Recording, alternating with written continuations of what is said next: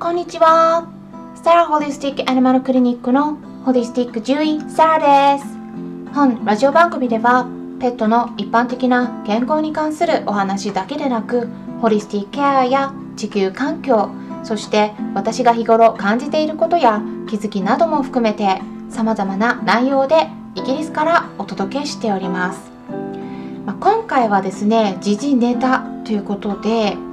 ペットフードに関する情報をお届けしていきたいと思っているんですね。まあ、ニュースを見てもうすでにご存知の方もいらっしゃると思うんですが、まあ、大手ペットフード会社のネスレピュリナから昆虫をタンパク源とする昆虫食のペットフードを販売するという発表がありましたね。うん、でねあのもう私は YouTube チャンネルの中でもまあ、私の中で一番面白い動画に仕上がっていた昆虫食に関する動画が一番人気がなかったという結果になりもうびっくりしていたところなんですがあの今年からね来年にかけては、まあ、こういったね昆虫食フードはもうどんどん増えてくるのはほぼ間違いないですからぜひですね注目してもらえたらなと思っています。ただまあねあのコメントとかもいただいたんですけど分かりますよ、うん、キモい気持ち悪いっていうのはね分かるんですけれどもワンちゃん猫ちゃんはねそんなに気持ち悪いって思わないんですね。ですから大丈夫です。うん、でもねあのそれをね一番に推奨じゃあするかっていうとまあそこはねちょっと別なんですけど。ただ、うん、まあちょっとペットフードの中で革命が起きていると、うん、この食材に関するね考え方随分ね変わってきてるんですね。ですから、えー、すごくね私は新しい情報を皆さんにお届けしているので是非ですねこれからも見ていただけたらなというふうに思っています。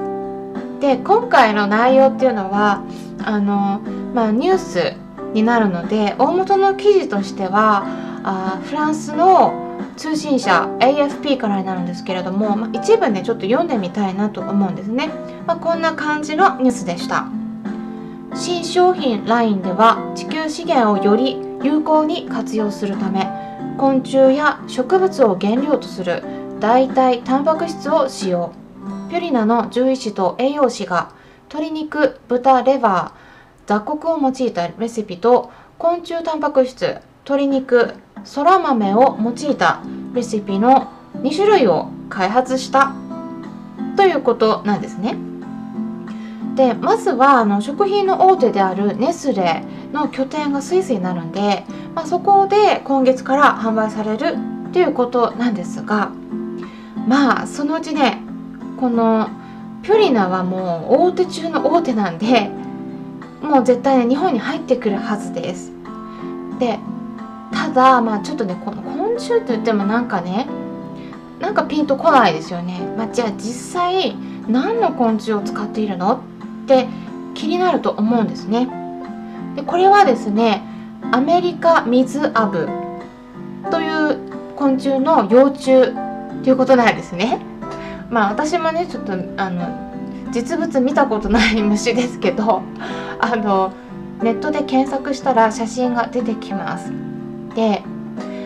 これはですねいわゆる幼虫なんで芋虫系のニョロニョロな感じのタイプで ちょっとね見てもねあの特に女性は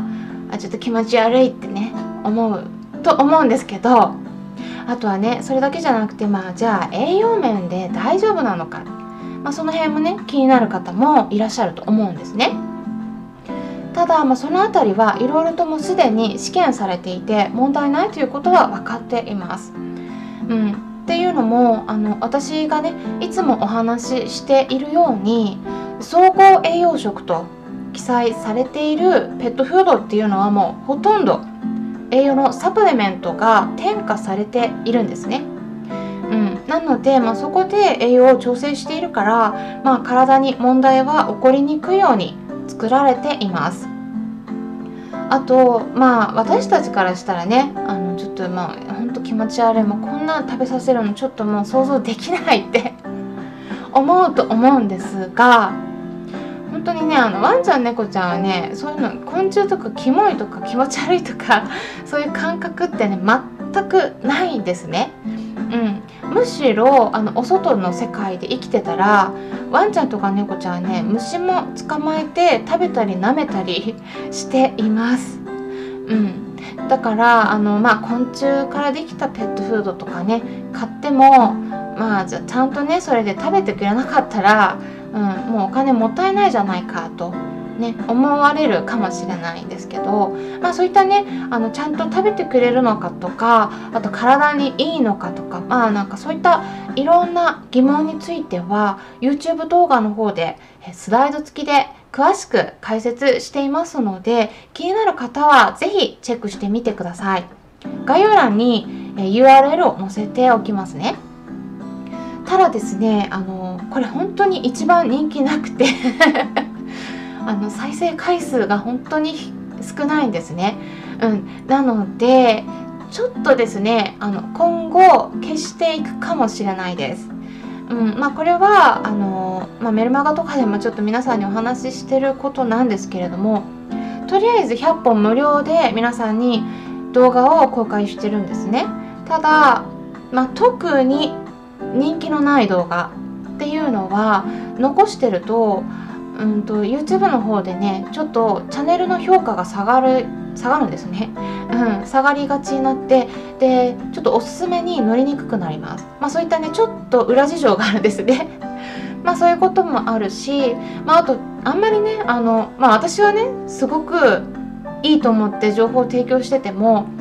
まあ、皆さんにとってあまり興味のないものであれば、まあ、あんまりなんか残している意味もないかなとも思ったりもするので、うん、であとはねあのもう一点ね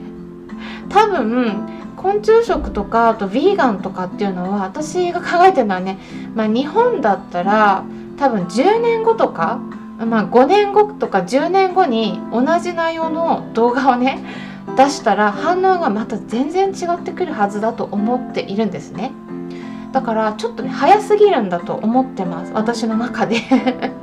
早すぎるんでちょっともうちょもう少しね後に